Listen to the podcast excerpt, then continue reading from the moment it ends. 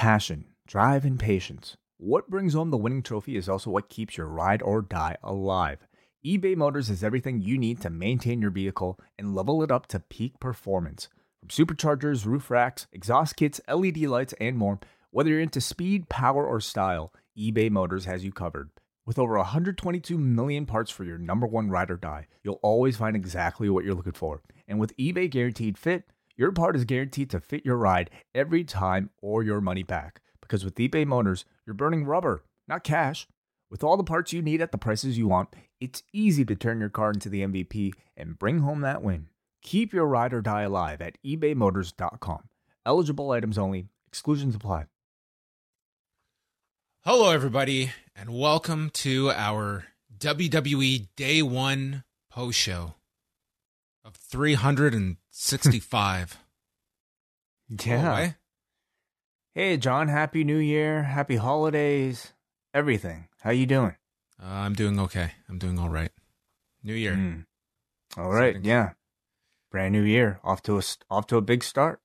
Yes, we have a lot to talk about tonight. We're going to go through the pay-per-view, and then we'll open it up to all of you. I will not be able to stick around for the calls and feedback tonight, so Way is going to man the phone lines and go through your feedback, so... You know, it's best for all involved. You get Wei Ting, you get the main event, and you get his unfiltered thoughts. But let us get into all of the news going into tonight. It was around 6 o'clock that the news dropped that Roman Reigns had tested positive for COVID-19 and was thus off of tonight's pay-per-view and his match with Brock Lesnar, in which Lesnar was going to be inserted into the now fatal five-way match for the WWE Championship. And we will skip ahead because Lesnar is now the WWE champion. So an extremely important show in terms of just setting the course for the start of the year for the company. But obviously, unfortunate news for Roman Reigns. He was not on any of the live events this week, but it seemed that was more so of a precaution to preserve this main event. Obviously, everything was centered around Reigns and Lesnar for tonight and with the Paul Heyman story. But it just seems like they got that news today. He stated he tested today. So obviously that was what they had to deal with. And that's the current situation, the way things played out today. Yeah, listen, you can take every precaution. And somewhere along the way, you know, this was This will be common. This is going to happen. Yeah. I would imagine this is not going to be an isolated case when it comes to cards that... that are going to be forced to be changed, some at the very last minute. I will say this. I know there was, people upset about some of the live events where some of these big names were not there and it wasn't announced until the show. They at least got this word out before the... Now, this is not a traditional pay-per-view. You're not plopping down $40 to buy the show in the traditional sense. But it seemed that the turnaround from when they found out about the test... It probably was not too many hours before they got it out, and they did get it before they went live tonight and got that out. They also wanted to push this main event and what the new main event was going to be. Sure, yeah. It was not a Sasha Banks situation where right.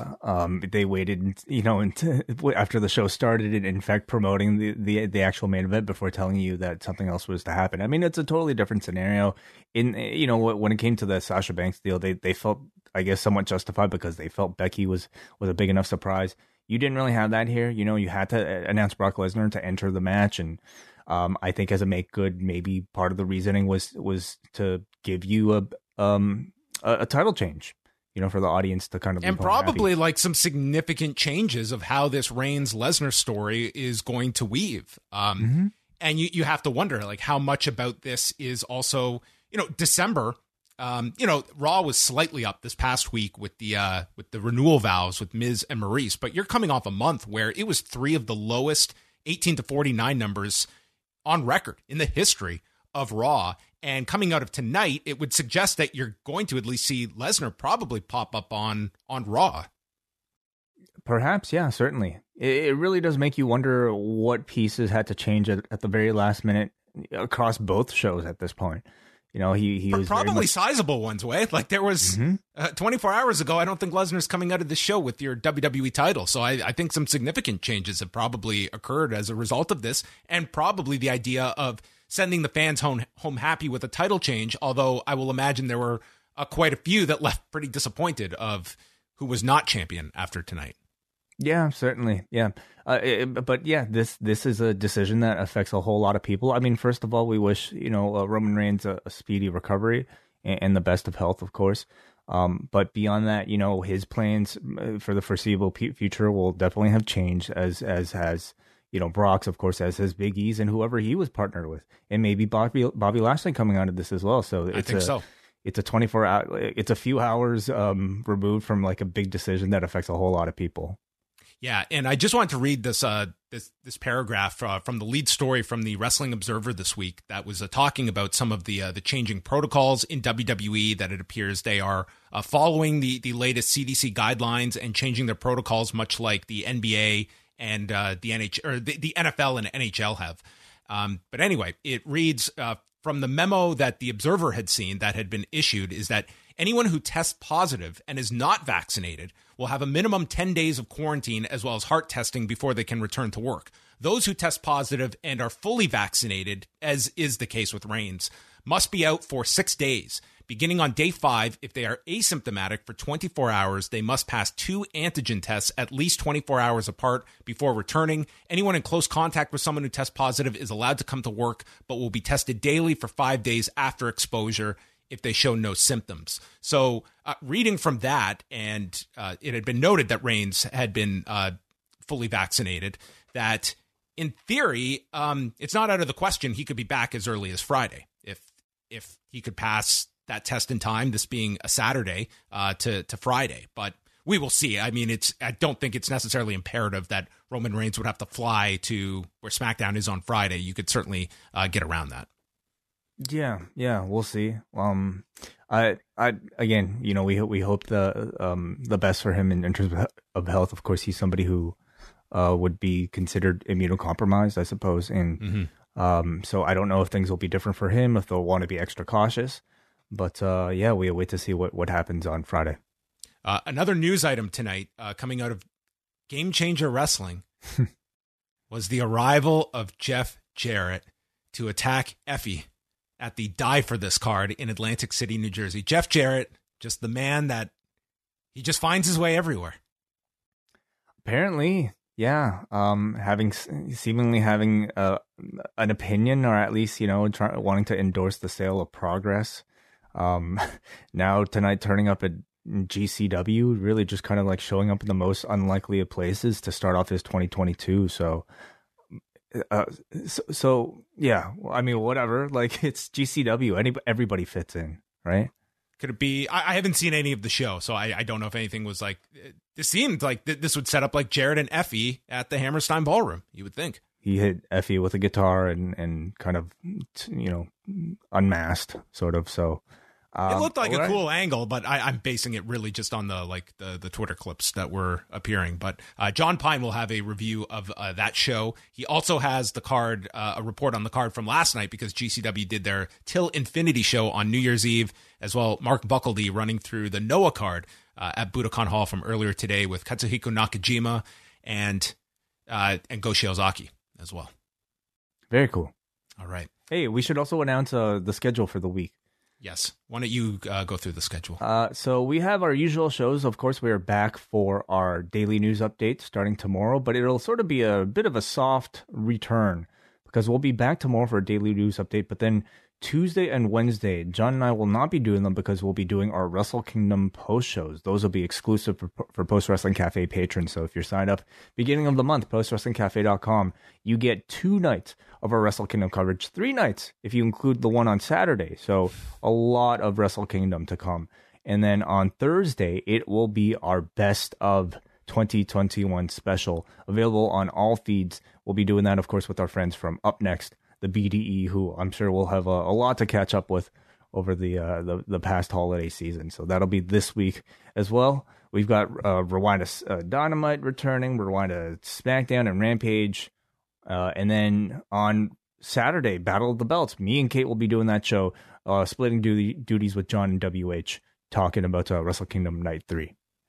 Yeah, I've got to say, like a week out, I don't know if we maybe put too much stock into this Battle of the Belt show. Like, what do you They've got to do something big on Wednesday to set this show up on Saturday. It does not feel like a big event next Saturday.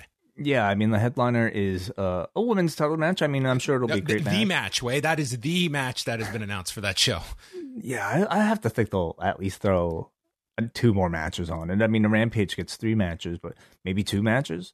I'm not sure. We'll find out. But nonetheless, you know, I would still consider it a significant event. You know, it's the first one on Dynamite, or sorry, on the Saturday. And also the TBS debut on Wednesday. That's the big event of the week. Well, and I thought that was the one they hammered home throughout the week. And I actually thought that, like coming out of it, I thought Battle of the Belts felt like an afterthought, but I would not have been trying to push both. I think it's really confusing that, hey, we've also got this show that's on a different night and it's on TNT, not TBS. It's like, if you've got to pick your event, pick the TBS debut. I think the timing of this Saturday show is I think it's bad timing. I think we should have saved this for maybe February, but we'll see what they do this week. I think you have to do something big on Wednesday to send people to Saturday. Well, we will see. Who knows how much of it was up to them? How much was, you know, the network saying, here are your dates. You kind of have to do it. And of course, they also have Rampage to really drive it home as well. But sure, we'll see what the buzz is as we head towards Saturday.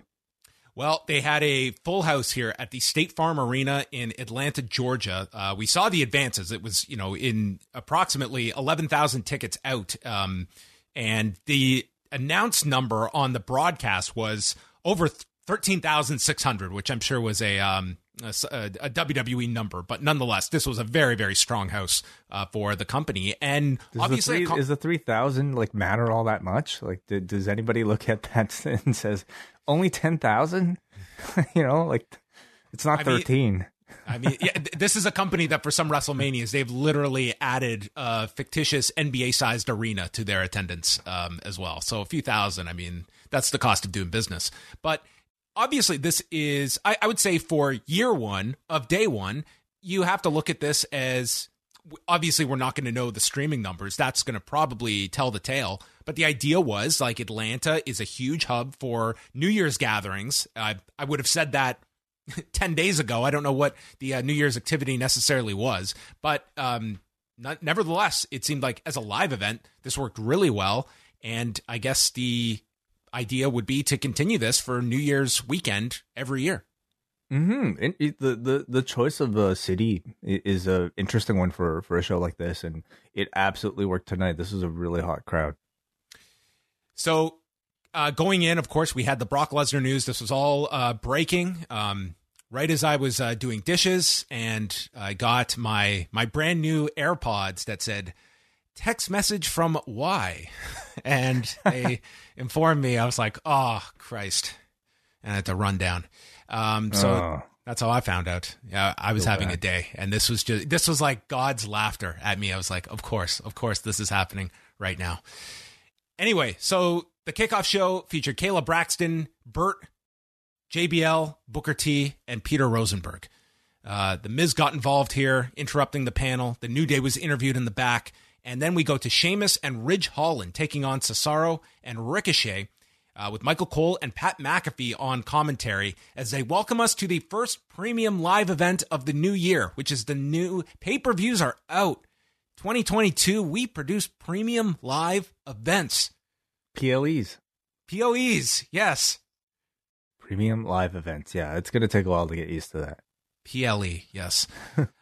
So, please. Man, this match immediately got off to a rough start as Cesaro flipped Ricochet with his leg, and Ricochet came down and caught poor Ridge Holland right in the face with his foot, and then on the replay, you could see his shin rebounded and hit him as well. So it appears that Holland broke his nose, and it was so bad that he tags out, and he was taken out of the match.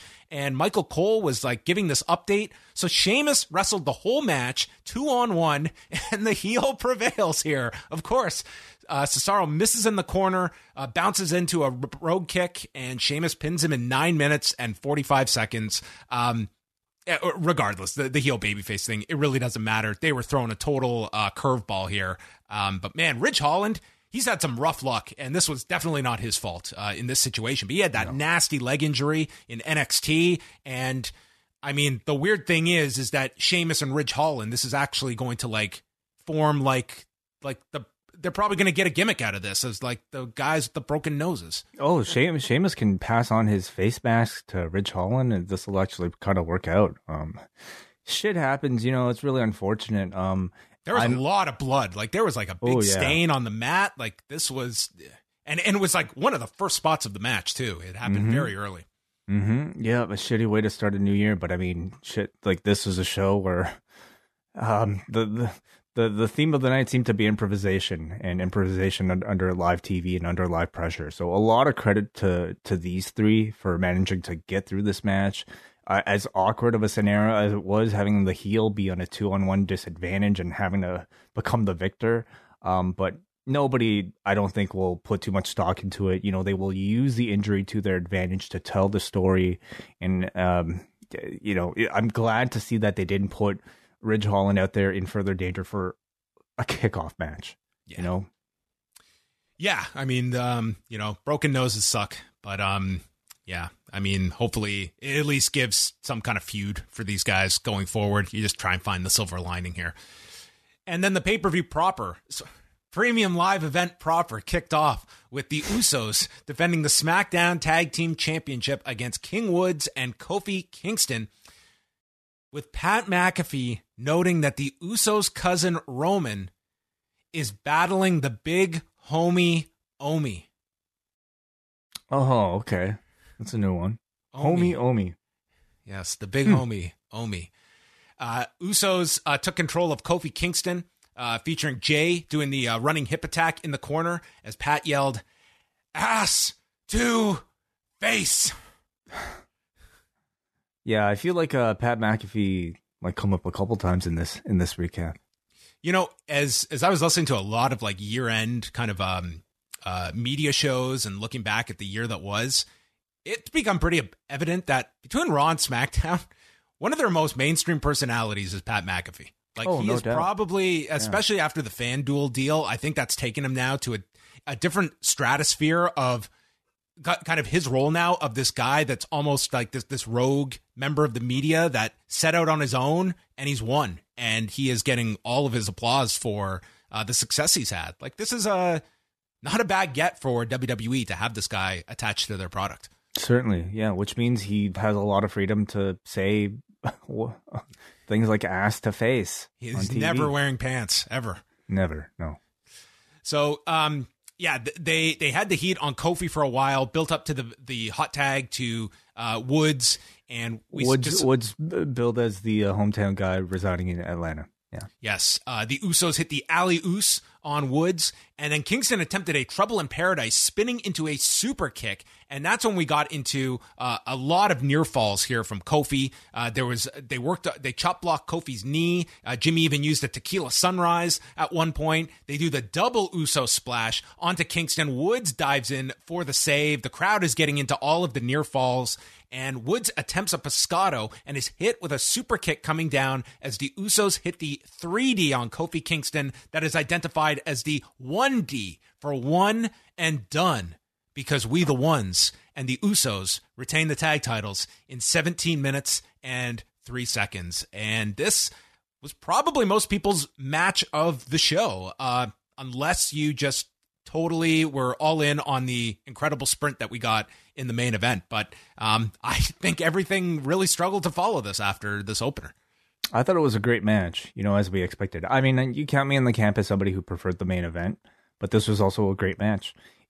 This was even a match that I think felt better than the other Usos versus New Day matches, because I think partially because of Woods' elevated status as a single star, of course, with him being a hometown guy.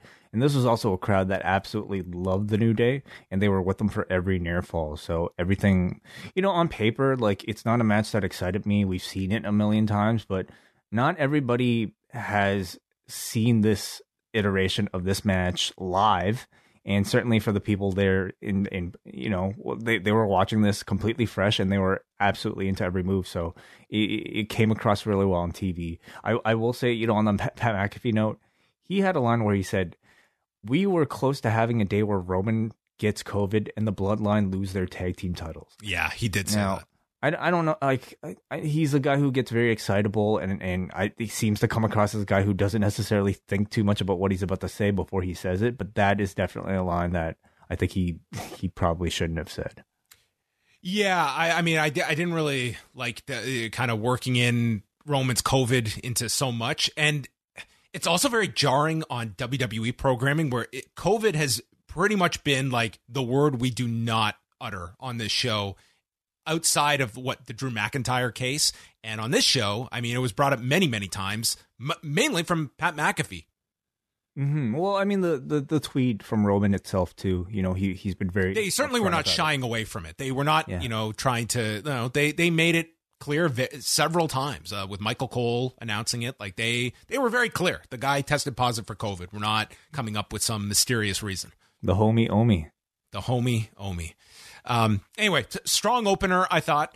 And one of the matches that I thought the crowd did really get into, because there was like a lot of people here, but there were some matches where it just seemed like it was not even like a dead crowd, but almost like a static crowd that you sometimes get at some of these shows. But we'll talk about that as the show progressed. Kevin Patrick interviewed Big E, and this was just the roll call of main event participants that were spoken to throughout the night, reacting to Brock Lesnar being in the match.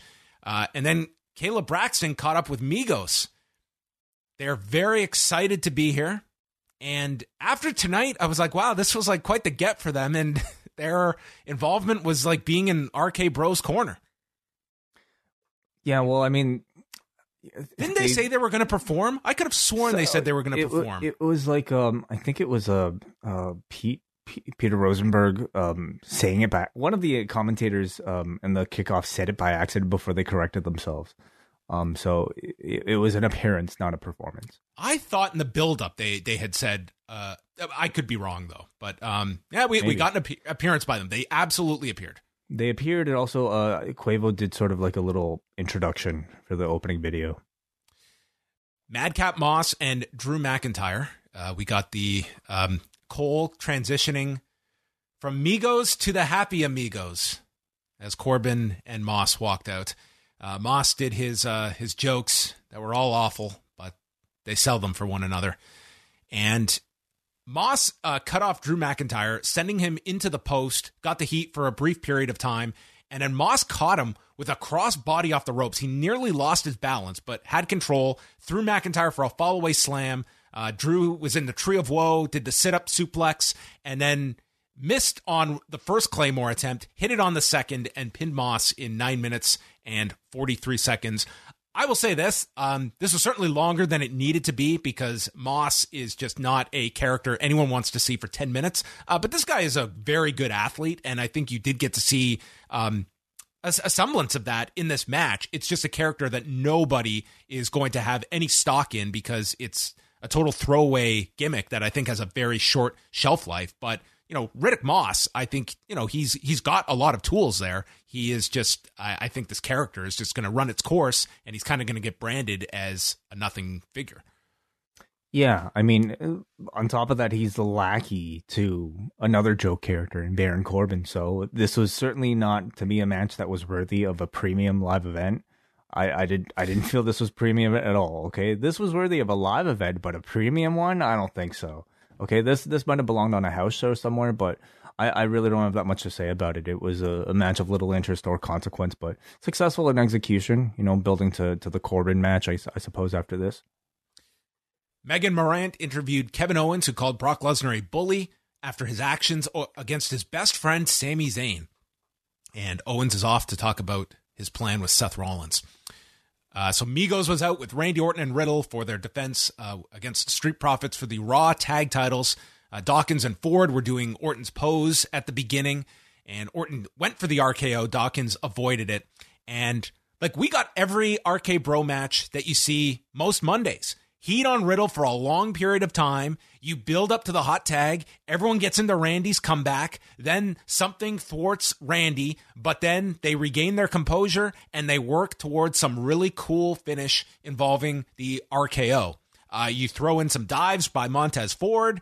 This was a fun match. He missed from the heavens, hoisted up in the air by Riddle, and came down into the RKO in 11 minutes and 14 seconds. Mm-hmm. Yeah. I mean, it's dependable, but it's something we've seen so much, you know? And again, this was another match that felt like a house show match. Little build, little consequence, little interest going in, but satisfying if you decided to show up tonight. And I thought it worked with the audience. You know, of course, the difference was that you had Migos on commentary. And honestly, that was about it. You know, Ford looked tremendous as he usually does. But beyond that, it was just a match. How about that dance he did with Randy? I was waiting for Randy to try and attempt it. Yeah, I don't know. Is that flossing? That was not variation? Flossing. That seemed like a... pop and locking? Is that what that is? It looked like something Randy was not interested in trying to replicate. He doesn't seem like much of an answer to me. He's so more afterwards, of a slitherer. Yes. So afterwards, they shook hands. Migos was in the ring, and that was that. I mean, it was a good match, but it was you know, it's a good formula. It typically works, and that's what we got here. Drew is backstage. Sorry, like before we move on, like throughout the night, they were showing a lot of recaps, a lot of these like little profile pieces that they would show in live events, like between commercials, just to kind of highlight. I think that's what these are for. I think these are the commercials on Peacock. Oh, okay. Yeah, I didn't even think about that. You're right. Yeah, because was that the case in prior? My assumption is that these are the commercial blocks for international viewers when they're running ads on Peacock. I see. Okay. So we got a ton of them. Like you can take a lot of breaks during these pay-per-views. I'm not going to keep that habit easily. I guess I was wondering if they were just doing this to fill time because they were short of match. And you know, as we saw with the main event, it wasn't necessarily going to be extended by any considerable length. Well, we saw a few of these at the Survivor Series, but it seemed like they were much more amplified on this one. I more so took the match lengths. Like they really stretched this out to become a 3-hour show. Like we got, except for the main event, you know, pretty much everything got more than enough time. Like we had. You know, the women's title match was 17. We had the opener, the SmackDown tag title was 17. Edge and Miz went 20. Like these were some long matches that it seemed like there was a lot of just to stretch this out to make up for the loss of Reigns and Lesnar. Yeah, I suppose because it's been a while. Like I didn't realize that this, you know, like we essentially have commercial breaks through pay-per-views now. At least like very long gaps now between these matches. Drew McIntyre's in the back. He put over Moss as a tough son of a bitch. And with that, the tough son of a bitch and Corbin attacked him. They got a chair, put Drew's neck through it, and Corbin grabbed a metal truss and dropped it as they did like a pretty significant injury angle with Drew McIntyre. This was not the kind of angle where I expect Drew to just run back out on Friday for a match. Like this should be sold for, I would say, like a week or two. This was pretty big. Perhaps, yeah. Yeah. He'll be back for the Rumble. They ran an ad for the Rumble, confirming, of course, the men's and women's Rumble matches. And we might as well add it now. Like this aired on Instagram, but it seemed like this is going to happen. Johnny Knoxville will be in the men's Royal Rumble because Jackass Forever is coming out February 4th. So there's our celebrity tie-in for the Royal Rumble. Hey, man, really high bar for celebrities over the past year. Okay, so I mean, I think he's got to be practicing. Big spot. What can he do? What would you like to see Johnny Knoxville do? What sort of big I think stuff? The only a flaming table. It has to be. Yeah. I don't think that's going to happen. He should have like some kind of stunt. This would be really a real letdown if it was like a Drew Carey elimination. No, it's got to be something like it can't just be. Yeah. It can't just be like, you know, it's all steel chair.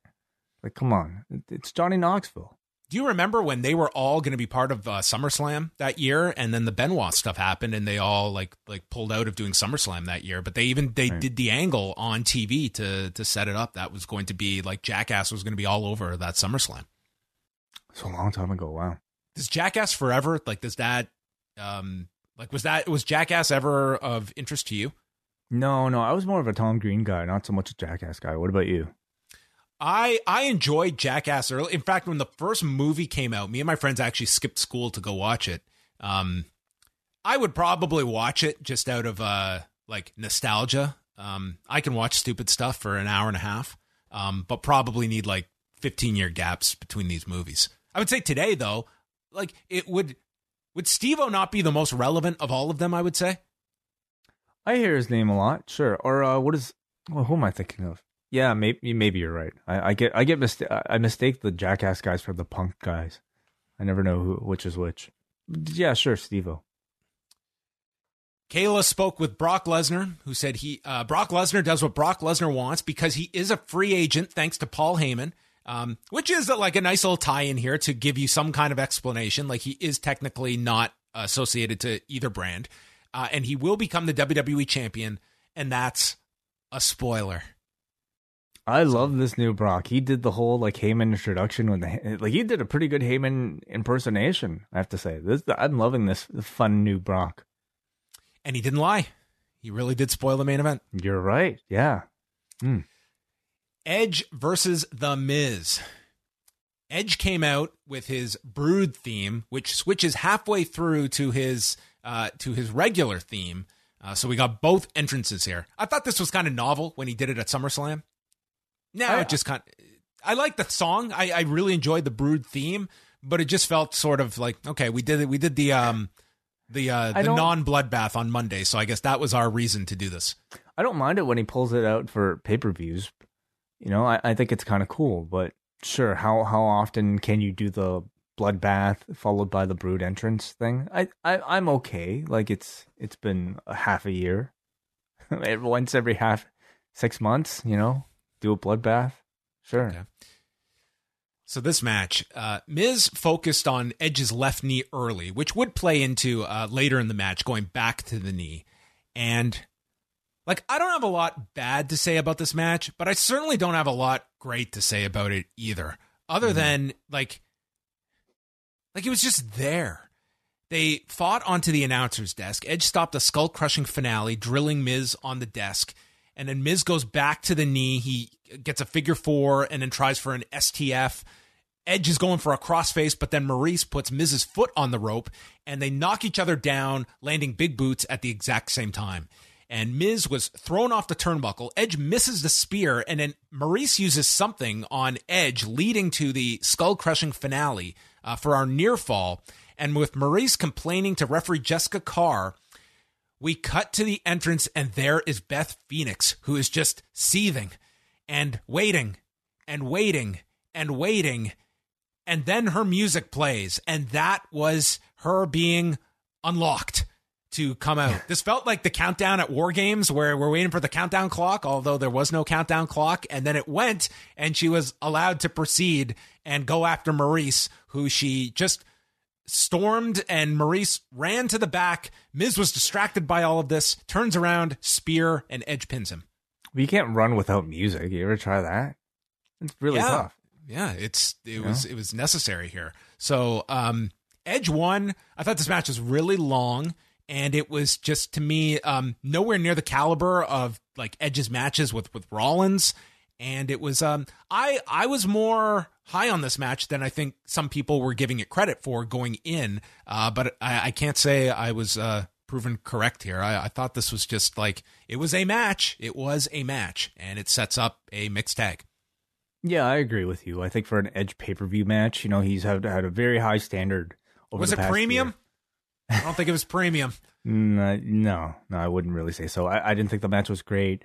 I thought it was a lot of maybe Edge working towards Miz's limitations, but you know, Miz is at a level that's usually good enough for WWE storytelling, but it's never going to be a match that'll be so exceptional that you'll be saying, "Hey, you got to check out this match." And the question for me was whether or not Edge can carry Miz beyond that level, and I didn't think the answer was yes here. But I thought all the important material that they did to set up the Maurice and Beth stuff worked really well. I thought, you know, the Beth Phoenix thing, I don't know if there were timing issues or not, or if that was maybe somebody's vision of an intended dramatic reveal without music and then staring and then music. But it got a big reaction in person. Yeah, it did get the reaction desired. Do you think that's something that they could hold off until WrestleMania, or do you see this as something for the Rumble?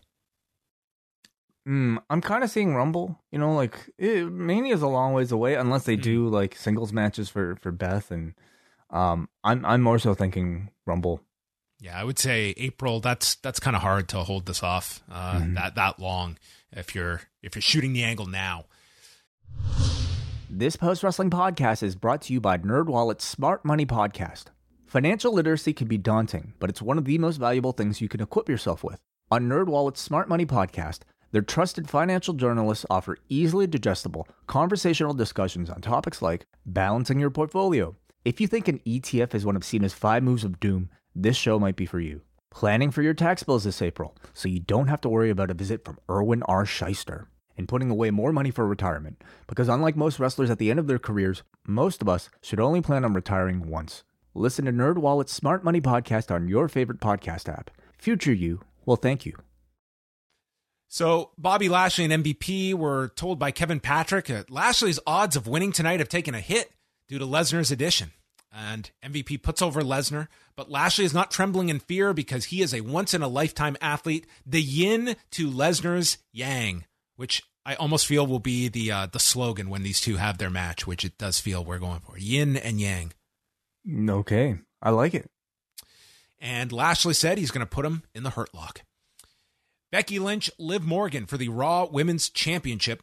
Morgan was using the Rings of Saturn early, and Lynch would go to the rope to escape it, hit a leg drop off the turnbuckle, and then Morgan escapes an armbar and hit a spinning DDT for a 2 count. And in the most impressive thing Liv did in this match, she spun off the rope into a sunset bomb that looked great, nailing Lynch. Lynch then recovered, caught her in the armbar, but Morgan was quick to reach the rope and then missed another leg drop coming off the turnbuckle. And Morgan hits the missile drop kick. Lynch is rolling to the floor and Morgan hits the suicide dive. And Liv takes Becky's arm and payback for the Raw angle. She puts Lynch's hand into the steps and starts stomping and reapplies the Rings of Saturn. Lynch is able to bridge out, and the ending comes as Liv goes for Oblivion, and Lynch blocks it and turns it into a manhandle slam. And as she goes for the pin, you can see her reaching with her leg for the rope, but she's too far out. So it's just a clean pin of Liv Morgan. And the announcers even called attention to this, trying to state what she was trying to do. But then they note she won fair and square. 16 minutes, 57 seconds.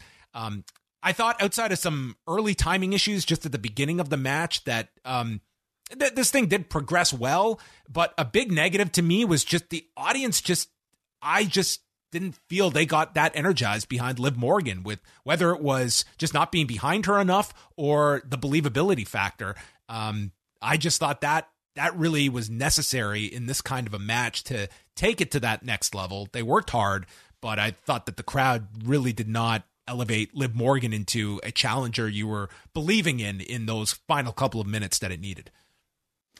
I feel like with a challenger like Liv Morgan, with the gulf being so big between where her and Becky Lynch is in terms of star power, I think you're going to reach a ceiling as about, like how much of an audience may be behind her, how believable her chances of winning are. But all that said, I actually thought they managed to create something pretty special feeling by the end. I thought the underdog having to dig deep to have the best performance of her life is a character that is, very suited for Liv Morgan, and one that I think they've struggled to really hone in on until like the video package. It always seems to come through. And I thought Liv actually managed to kind of embody the storyline with her real life performance here, because I thought this was Liv Morgan having the best match of her career. To me, she looked really good. It felt very well rehearsed, which I think is, it can be a positive and a negative, but I think for her and what we've seen her capable of on a big stage, I definitely felt like it was a positive. We saw, to me, good aggression in her comebacks. I think the best thing about Liv Morgan is the fact that she expresses her exact emotions through her face, whether or not it's intentional. Again, she walks out here much like she walked out on that Raw match a month ago, where it felt like the biggest match of her career. She looks both nervous and also just like incredibly like amazed at like what she's about to walk into. And at the end of the match, she looks like she's about to cry, even in defeat. But to me, I interpreted it as her having gone through this incredible like match and her having to have a really tough performance that I think she pulled off very successfully. So it really draws you into the performance. It's much like what Ric Flair has. I mean, this is probably the only Ric Flair, Liv Morgan comparison I'll ever make, but they both managed to exactly express, you know, the emotion that they have on their faces, whatever they're thinking. So I thought she did really well. What did you imagine the ending is leading? Like, let's say Becky gets her foot on the rope. Like, are you trying to squeeze another match out of this? I can't see it, you know, like 2, I think has been a lot already. Like, I can't see them dragging this all the way to the Rumble. That is, of course, unless they don't have anybody else. A no bottom rope match. Like, that's how Becky won the first match on Raw. And this one, it seemed to be, that was the finish. Perhaps using the rope again. Mm-hmm. Yeah, perhaps. But I don't think there's, to me, enough steam to have a third match unless you're actually going to do a title change. And I don't think they will. And the way the ending was here, I mean, you can't like disguise what happened here. Like, this came off as a clean win for Becky Lynch as well. So that's just the way it kind of ended. I think you've kind of run the course here. That's when Seth Rollins was interviewed. He said the advantage he has over the other 4 is that the other 4 men are not him. He's going to stomp heads and win. Big E, Brock Lesnar, Seth Rollins, Bobby Lashley, and Kevin Owens for the WWE Championship. This was one of the most incredible 8 minutes and 19 seconds you are going to see. This was a 2K game without the glitches. That's what it was. Yeah, sure. Like, yeah, you could not take a breath during this match. They would not let you. The bell rings and boom, Lesnar is hitting Germans to Owens and Rollins multiple times, and then Big E, dude, he cracks Brock Lesnar with this clothesline and sends him to the floor, where Bobby Lashley spears Lesnar through the barricade. Owens and Rollins are working together. They're using the steps on Lashley and Lesnar. They clear the announcer's desk, and dude, Lesnar got the biggest reaction, I thought, of the night, of anyone coming out. Then when they cleared this desk, dude, this crowd, it was a different crowd than I had heard all night. They were losing their minds to see a table. That's what they were here for. Brock Lesnar and a table. That's what they wanted to see. And it ended with Big E and Lashley on the steps, and Lashley going through the desk after a uranagi from Big E. Rollins is setting up for the stomp, and as he leaps up, the returning Brock Lesnar runs in, catches him, F5, then hits a bunch to Owens. Lashley returns, spearing Lesnar for a big near fall, and Big E returns. He hits Lashley with the big ending, goes for the big ending on Lesnar, who counters, F5, and pins Big E in 8 minutes and 19 seconds, ending the title reign of Big E. But, dude, this is 8 minutes and 19 seconds. Like, had my undivided attention. It was nonstop action, and I mean, it was incredible for the time it had. I was like, how are they going? I thought, wow, they are racing because they're going to get this in by 11 o'clock, and then it ended in 8:19. I was stunned it ended so early. No complaints from me. We've seen this Brock Lesnar sprint formula used to great effect during his run. But I don't think I've ever seen it applied in a match with 5 people. It actually very much all reminds 5 me. On special. Everybody was on special. No, this was like Game Genie in the game. Everybody had like unlimited, you know, like finishers. And it was a lot of fun. It honestly reminds me of a lot of like, you know, what people term like the indie style, the Young Buck style, the X Division style. It's just like big move after big move after big move. Except these are all like really impressive power moves, and I just had so much fun watching it. I love the fact that they had Rollins and Owens work together to try to like equal one of the 2 giants here, and constantly, I mean, one of the 3 giants. It really, like, the, you know, Big E, Lashley, and Brock, all huge men. I love the fact that they made Lashley feel like an equal to Brock Lesnar very much in this match, and clearly sowing a lot of seeds for a future program between the 2. I think I read on Reddit today that this was like the first in-ring meeting between the 2. Of Lesnar and Lashley, yes. Yeah, that's crazy. This was the match Lashley has always wanted. It's crazy to me. Going back to when he was in Impact, like, this was the match he always wanted to have, and it was always, you know, they had the opportunities, but it just never presented itself in WWE. But these 2 had not even touched in like a Royal Rumble, which is insane to me, you know, considering how long both have been a part of the company. But so it definitely looks like we're about to get that match at some point soon. And I feel like it's been a long time coming, and it's coming at a time now where Bobby Lashley actually feels special and on the level of a Brock.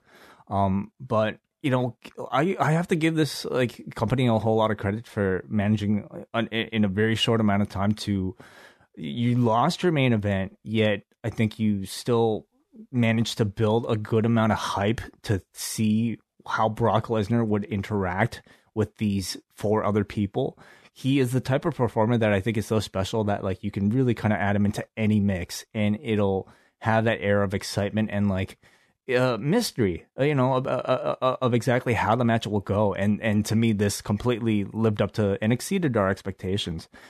Of course, the big unfortunate, you know, thing coming out of it is the fact that it leaves Big E as the babyface champion now without the belt. And the question is what the finish of tonight would have been had Roman Reigns not had COVID. Would Big E still be champion? And is his run at the top over now? You know, like losing it to the same guy who took it off of Kofi Kingston. I mean, I have to assume that this was not going to be the way that Big E was going to lose the championship. Of course not, right? Brock wasn't supposed to be in this match. So how is the Big E story going to end? And was this a premature conclusion to it? Or will they continue in some other way? And of course, I certainly hope so, because I don't think Big E, you know, his championship reign has, to me, not necessarily lived up to expectations. Like he's had the belt, but he's hardly been the focus of these shows. So we'll see what the follow-up is to him. But, you know, tonight I do kind of like give him a pass because I think they needed a big surprising outcome to get the audience home happy. And they managed to do that. Yeah, I think, you know, this could be like a, you know, significant change for the Lesnar direction, because you do set up, I think Lashley is the obvious match. They had Lashley staring him down from the floor. Like, they were certainly leading you in that direction even after the match. I think it would make sense that you could do a rematch with Big E, but I don't see this title going back to Big E. And I think the logical question is, if you are making such a dramatic change, that this is going to lead to title versus title at WrestleMania. Like, that can be the only outcome I see of why you would make this change, other than making people happy the night of. But there's other ways around that than putting the belt on Lesnar. Lesnar should not lose before WrestleMania. So an issue there is, I mean, you have two nights, don't you?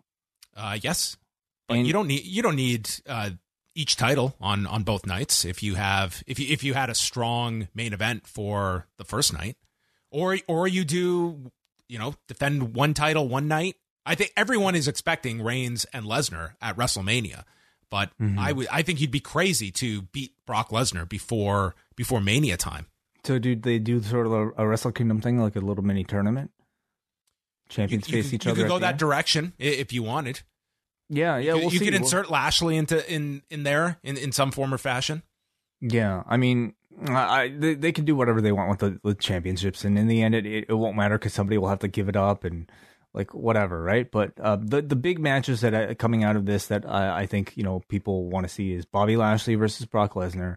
Roman Reigns and whatever story he's trying to tell with Brock is still hopefully in the works. You know, that we got a big story with Paul Heyman that they tried really hard to protect, that evidently tonight was supposed to be a big chapter for, that they're going to have to delay somehow. And then Big E, that's the other big question. You know, what happens to Big E? Yeah, I mean, you've got the Rumble show, and then you've got Saudi Arabia as well, which, I mean, that will require, like, I could see Lesnar and Lashley being a match you would do in Saudi Arabia as well. Yeah. So it certainly like comes out with like a lot of interest, I think, for Raw, just to see the direction of many of these players, and specifically Brock, of what involvement he'll have on Raw. That I would say if we're going to see Brock more so on both shows, I think that's certainly a reaction to where Raw's numbers are, and, you know, feeling the need to increase the star power with several of Brock's appearances being over there, if you're going to get some of these matches squeezed out of them. Mm-hmm. So what'd you think of the show overall? I really enjoyed the main event. I enjoyed Liv versus Becky. I enjoyed the opener. And everything else I thought was like, you know, a pretty good, but like with very little interest going in. So I would say it was pretty usual of a premium live event, strong in ring, but not that much anticipation going in. But I'll give it a thumbs up overall. I'm only going in the middle, but I would recommend the main event and the Usos New Day match. I think those would be the two. If you're going to go out of your way to see anything on the show, those would be the two I would recommend. So, I mean, it was the best day one ever. It was the best premium live event we have ever seen. Mm-hmm. That has some currency with it. Sure. All right. Okay. Well, I'm going to sign off, everybody. Again, my apologies that I cannot stick around.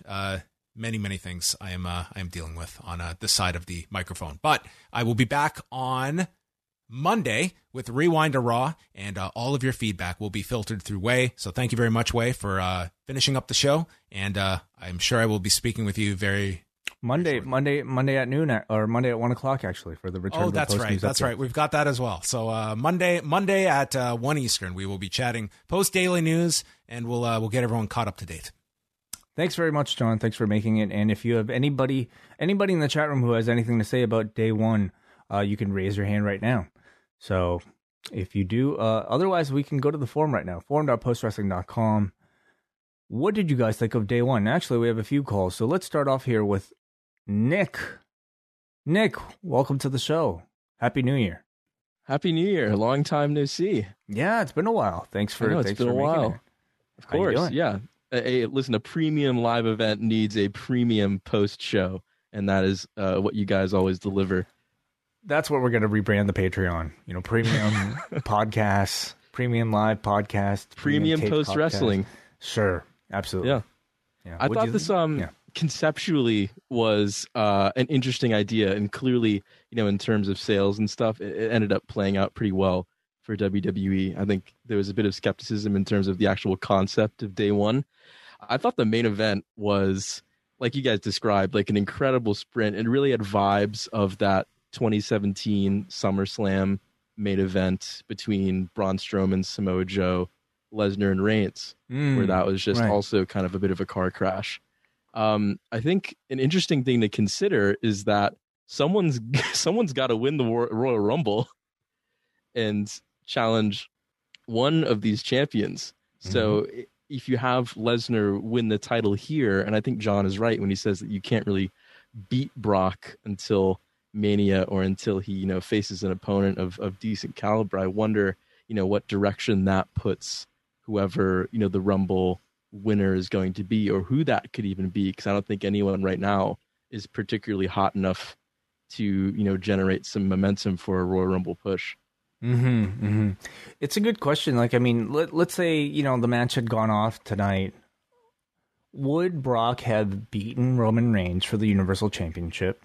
Or would Roman have retained, and would Brock have entered the Rumble match? You know, he's all over the ads for the Rumble itself, so we know that he was going to have some sort of presence. But would it have been as champion? And at this point, how does that change? Will that change? I mean, there's a lot of ways that I think they can go about it. You know, Brock can still defend the championship at Rumble, somehow lose it perhaps, and then still enter the match and get his Roman match that way. You know, they could, and in the end, this would sort of just be a bit of a minor detour day one would be. But I don't know who would beat Brock right away. I mean, if anybody, it would have to be somebody from this match, don't you think? Could it be Big E? Could it be Lashley? Is that too soon? I mean, it could be Lashley. I think the money with Brock, particularly in recent years, highlighted by, you know, Seth Rollins and Drew McIntyre, is the money with Lesnar is really, you know, in the chase, like chasing him down, hunting him down, and then you get your match with him on like a big stage. And like he's become very, very adept at putting people over in big spots. You know, I think he had that great match with Seth Rollins in the main event of SummerSlam, and then, you know, kind of spot fests at Mania with Drew and Rollins. But I think, you know, it's whoever you want to put in that spot. So maybe it's someone like Big E's, you know, redemption tour. He wins the Rumble. Or I think, like, is this the moment where you truly crown, you know, Lashley as the heir to Brock Lesnar. I think another interesting factor is that Brock is like very much a babyface right now. Like he's taking photos of people in the crowd. It looks like post championship win. So I think, you know, it's all, I think questions for WWE is always a really good thing because it leaves people, you know, wanting more. And that's really, you know, key around this time of year for them. But yeah, it kind of leaves them in an interesting booking position for sure. Yeah, it perfectly sets up the Lashley match with Lashley being heel. But I mean, even that, I feel like he's been turning in recent weeks, but or maybe not. Maybe they'll change that back. You know, it makes the Big E match a little bit more awkward if Brock's going to continue this sort of very babyface persona. But ultimately, I mean, the big story is still going to be Brock Lesnar versus Roman Reigns. So I don't see them changing too much course, you know, but before they get to that match. Thank you very much for the call, Nick. Appreciate it. Of course. All right, let's go up next to Hansi. Hansi, Happy New Year. Welcome to the show. What's up? Happy New Year, Wayne, man. I missed you guys for that week, man. But I went to call, but I understand you guys got to take days off. I'm just glad you guys are back. I got to say, I wasn't excited. I mean, if you watch these shows one-off, like, if you're someone that watches them one-off, I mean, obviously this community doesn't because we're, like, so entwined into all this, right? But, like, if you watch it as a one-off, it might have been a decent show because, like, the overbooking for, like, the world title match, all for the build, it didn't get – so, I mean, so this Brock Lesnar news, even though I'm sad about what happened to Roman Reigns and I hope he's all right, I was looking forward to the main event, and the main event delivered for the intensity and all that. Like, I enjoyed all the interactions and all that kind of stuff. I just feel bad for Big E because I don't think this was, like, the most ideal way to even win the title anyways. Like, you know what I mean? Because I've always been waiting for one person who has the Money in the Bank briefcase to pull the original Bryan Danielson plan, which was to cash it in at WrestleMania for the main event. So for 1 year, you would have it solidified that this guy's going to be the challenger to whoever the champion is. And I just think they kind of, like, Big E did everything he could. That was right. Like, he made the college football appearances. He did all the hip hop media. He did all the boxing events. He did, like, all the stuff to make him look like a champion. Had dope matches. I just don't think the creative was ever there. And even if Brock Lesnar wasn't going to be in this match, I thought Lashley was the reason why they added it because he was going to take the title anyways. So I mean, listen, I'm disappointed about Big E. But and if this all ends for Roman Reigns and Brock to be the unification match, if that's the rumor going on, then I mean I guess it is what it is, but I would prefer if, like, Lashley and Brock get the match, and you know, and I'll leave you with that. But I also should say this about the Usos and New Day. It was a match of the night for me. But the thing that bothered me about this, even, is like this is one of the best rivalries you've had in this tag team division that you don't prioritize. And like this is one of their best, feuds they've had in the last decade for tag teams, the two prominent tag teams. Mm-hmm. And I felt like over the last course of the month, they were already giving away this match, like, nonchalantly anyways, and gimmick matches, and it just watered down, like, it's unnecessarily watering down the last hope that you have for your tag division that you don't prioritize. And that, you know, it's just disappointing. Either way, the pay-per-view was decent. I didn't have a problem with some of the matches. Some of just the beginning and the main event, and even the Profits and RKO, I liked a little bit. But that's it, though. But thanks for taking my call away. Happy New Year. I'm glad you guys are back, man. Happy 2022, man. Thank you, Hansi. Thank you for sharing your thoughts. Yeah, I agree with a lot of it. You know, this is a feud that I think I just wish that if they're going to do this match every, I don't know, several times a year, that at least, like, we have some sort of continuing narrative that builds upon each single match to just kind of make them feel a bit different and a bit special every single time.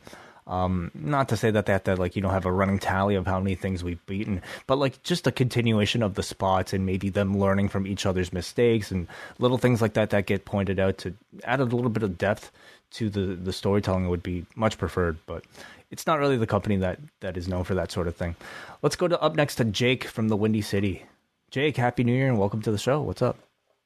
Happy New Year, my friend. Had a great vacation over the holidays. Just came back earlier today from Southern California. Went to Disneyland over the holidays and feeling all good. Felt all recharged and refreshed and looking forward to this new year, man. Good stuff, dude. What did you think of day one? Yeah. Well, here's the thing. I was I had the I had day one in the background while I was doing other stuff in my house and just unpacking some of my stuff. And it was interesting, you know, while I was preparing for dinner and just cooking some stuff, I was getting ready for for this good meal. And the main event was a lot of fun while it lasted. And just about when I took my fork, the match was already over. It was a funny thing, man. Well, how was the dinner? Well, give us a review of that. What did you have? It was a spaghetti. It was a great Jollibee spaghetti and meatballs. So it was pretty good. Here's the thing: I can live with the title change, but I just wasn't a fan of Big E taking the pin. You know, like why not have Lesnar beat Rollins or Owens so that Big E at least had a claim that he wasn't to lose a championship, which can create the need for a future title match. And I'll say this, like, I really like that Brock is in the babyface side of things because we have a hell of a lot of heels on Raw anyway, but maybe they really wanted Big E out of the title picture. So I'm really curious how they're going to follow up with that. I think that's a great point. I didn't even think of that until now, Jake. You know, I think in order to, you know, these are very like weird circumstances for a title change, and I think coming out of it, you want to maintain Big E as a contender the best way you can, and it was perfectly served for you right there with somebody like an Owens or Rollins being able to take a pin from Brock Lesnar for him to lose the belt and still have a claim for a rematch. So it's a great point. I don't know why they didn't do that, unless they have other justification. So we really shall see like what the plan is, but. Yeah, I'm really hoping, you know, coming out of this, we don't have a repeat of the Kofi Kingston situation where, you know, like a champion that the crowd absolutely loves, who hasn't necessarily gotten fair due as a main character on a show, despite holding the belt, loses the belt to Brock Lesnar, and then, you know, is not seen at that level again. So hopefully that's not a repeat of that. Right. And one more thing here. I'm interested to see where Paul Heyman will be coming after this. I know he didn't appear tonight, but he might take some time off, but we'll see him show up hopefully sometime soon. It'll be interesting where he's going to be placed in all this. And also, I really enjoyed the Edge and Miz match. But with Beth Phoenix coming out, it's like, oh, she looked a little constipated, in my opinion, with that overreaction and all that. But she was angry. She was angry. Yeah. She's pissed off that this person has, you know, been constantly interfering in her husband's matches. You know, she came out to fight. She had dreadlocks or braids, at least. You know, she was ready to go to war. It seemed like.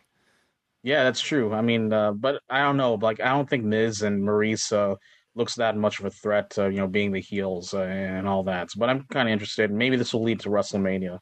I think, you know, to me, like Miz and Maurice do the heavy lifting and the promo work and the. Sure. I think they're both like really excellent heels and they'll do a whole lot of that. It's as much a novelty of seeing Beth Phoenix return and to seeing her team up with Edge. You know, as anything, and I think intergender matches usually like do pretty well with live crowds. So, I'm hoping for the best. I'm hoping for a better match than maybe what we got tonight, at least. All right, so that's about all I have away. Thanks so much, and welcome back. Looking forward to the year end awards coming up. Can't wait. Thank you very much, Jake. Yes, those will be again. Best of will be happening this Friday morning. Thursday night / Friday morning is when that show will drop. It'll be me, John, Braden, and Davey. So we'll have all the categories up at some point, and you guys can follow along with your own picks.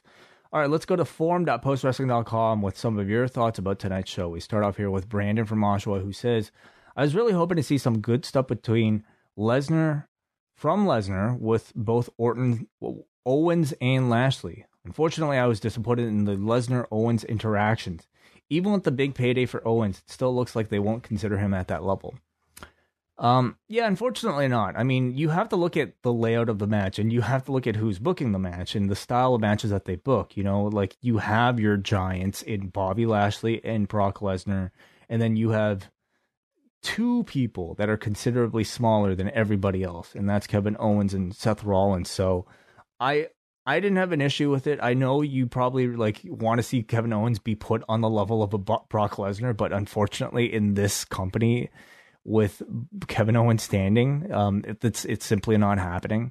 So I thought it made perfect sense to have like this two smaller men team up against the bigger men, but I could see why you would be disappointed. Brandon also says, I was glad to see Lashley get the better of Lesnar though, and it looks at least like we will get that match at the Rumble maybe. Decent show overall, but nothing I'll end up remembering after a couple weeks. I do love the Saturday events, though. Hope this ends up sticking. We then go to Kate from Montreal, who says, for me, this show suffered from a lack of emotional engagement in the matches. Much of the in-ring work was really good, but I wasn't excited about the stories. I feel like this showed, especially in the women's match, where the unwelcome Becky heel turn and the lack of broader excitement over Liv, although she seems hugely over with the online fans, made the audience feel disinterested. I always felt like Lesnar versus Roman was the direction for Mania, and now I'm wondering if they'll use that opportunity to unite the titles. If that is the case, it really diminishes my interest in the Rumble.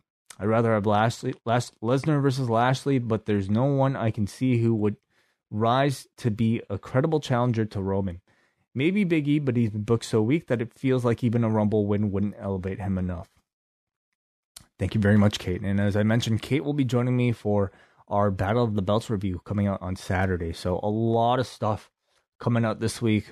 Making up for lost time. We were away for the last week, but we'll be back with a vengeance this week. Because first of all, WrestleNomics drops on Sunday evening for everybody listening. But then we're back with Rewind of Raw, Wrestle Kingdom reviews Tuesday and Wednesday, Best of Thursday evening. Rewind to SmackDown and Rampage coming out on Friday. Saturday, we've got Wrestle Kingdom Night 3 review with the Noah versus New Japan show, AEW Battle of the Belts reviews, and of course, up next, Shot in the Dark returns as well, and daily news updates Monday, Thursday, and Friday. So we'll be doing 50 shows over the next week. So do tune in for that. Postwrestling.com and give us a subscribe on our YouTube, youtube.com/postwrestling. We're back, everybody.